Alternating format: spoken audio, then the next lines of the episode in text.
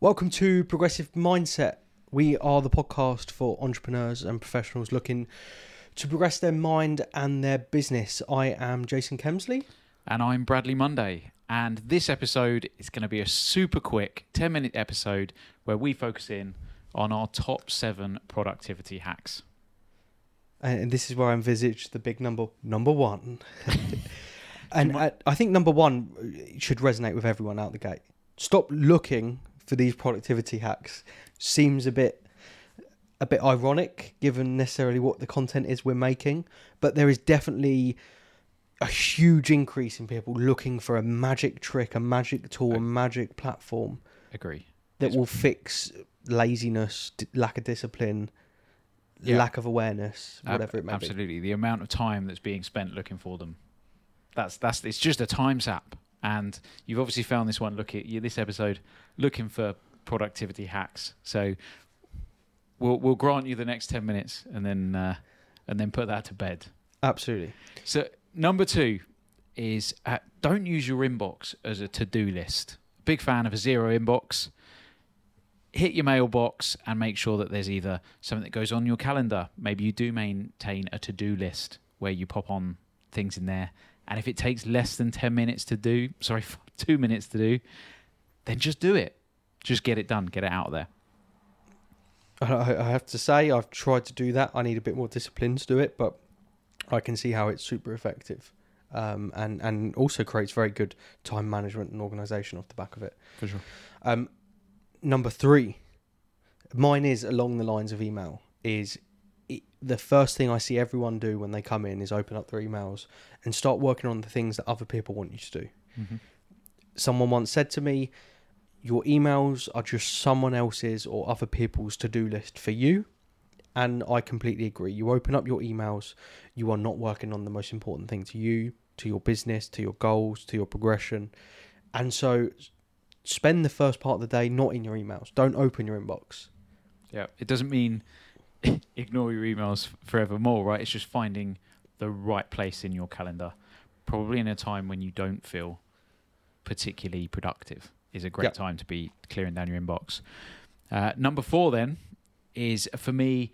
I love a bit of grayscale on on the mobile phone. I've found this to be um, a really really useful tool to stop mobile phone addiction, and I think a lot of us suffer of it with it in some way, shape, or form.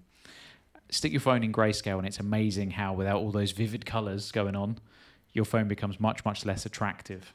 And actually, you only use it when you really need to. And the rest of the time, you can be off doing something productive or, or enjoying time with your family.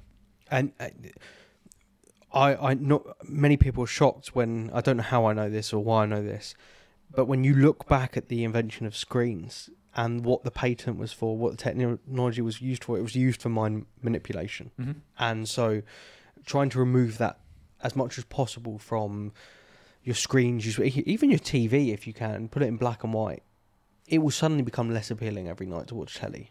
for yeah, I've not tried it, but I imagine the same the same logic uh, applies there as well. Well, maybe, hopefully, I've just shared one. Number five is quite simple. I am an Apple Mac user, um, an iPhone user. I have an Apple Watch, although don't use it possibly as well as I should. Do not disturb. Every device has a do not disturb mode, Mm-hmm. and we are we suffer from attention deficit. We we suffer. Everyone does from being pulled off a task you're engrossed in for a question for the next task for an email that pops up in the bottom of your notifications. Use the do not disturb mode. Use it to tell you that this device is out of action for a period of time while I'm focusing on this. Then I'll put this in do not disturb while I focus on this. Because those do not disturbs are not there to make that device useless or to make your your time not productive or make you not contactable.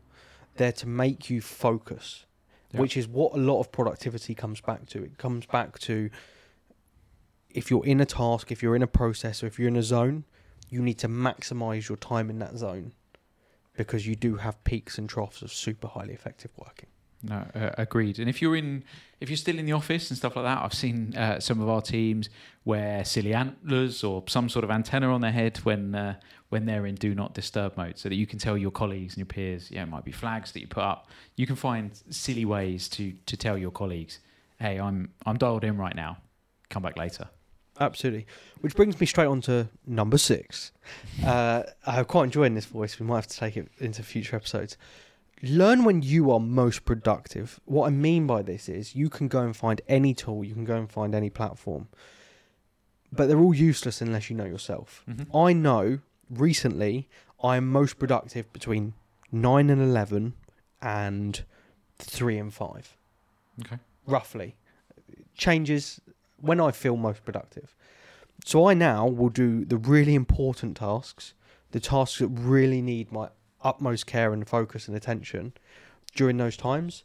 And I don't even try to do stuff that I'm going to elongate. You know, we look at Parkinson's time or Parkinson's law. You can make a task take as long as it needs to take, or you can make it take as short as it needs to take. I try and learn what my most productive times are, and then use those for the tasks I need to be most productive for. No, that's- that's Same really happens useful. with creativity. I, I know I'm creative during the latter part of the day. That's when my brain's super free. So if I'm doing a marketing piece or if I'm if I'm working on something that needs to be a bit creative, I won't do it early in the morning. Okay. I've I, I I do a very similar thing. I've got my calendar where I've got times that absolutely can't move. They're the fixed tasks which are in those periods where I've identified I'm productive. Then I've got other things blocked in that are a bit more flexy, so I can move them around if I'm having an extended period of feeling productive or you know a, a lull. I can I can move tasks around so that they're and they're all color coded appropriately. I use categories within Outlook so that I can see what task fits a particular type of me, as it were. Absolutely. Uh, so then we move on to to number seven, um, and it's it's knowing what your day looks like before your day starts, planning the night before, right? Um, you're a big advocate of this as well. Yep. Um, I know what I'm wearing the next day before I go to sleep. It's it's about you read all these books about wake up at five a.m. have a glass of water. It's just about having a routine and a process. Right? Is I know when I wake up, right? I'm going to do X, Y, Z. I'm going to wear this, and I'm removing as much that I need to think about as possible. It's why you see Mark Zuckerberg wearing the same clothes, etc. Is let's remove all of that thinking because all of our thought needs to kick in on the most productive stuff, the, the stuff that really matters. And so I know you're a big advocate of, you know, working out what you need to achieve by the end of the day. Yep. And it's I, I guess it's routine is the key piece there. Is the more times you can repeat the same thing over and over again, your mind goes on autopilot for, for that period, so you're not va- wasting that valuable energy. So it's why you can't remember your commute to work and that sort of stuff. You know, you've just driven X number of miles and you just couldn't remember a, a particular thing about it. It's because you've gone on autopilot, right? You're not engaging in in that moment. Absolutely. And that is our top seven. Um, for the purposes of if you have taken notes or if we've spoken too quickly for you, number one, stop looking for these videos. They they are consuming your time and possibly your life. Number two, don't use your inbox as to to do list, which you've had great success with, and make a zero inbox. Number three, email is someone else's to do list for you. So stay out of it when you start your day, but don't ignore the emails, obviously. Number four, grayscale on electronic devices can make them less interesting, less colourful to the brain. Number five, use do not disturb on your devices to make sure you can have focus. Number six, learn when you are most productive so you can seize those moments and opportunities. And number seven, know what you're going to do before your day starts. And we'll see you on the next episode. Goodbye.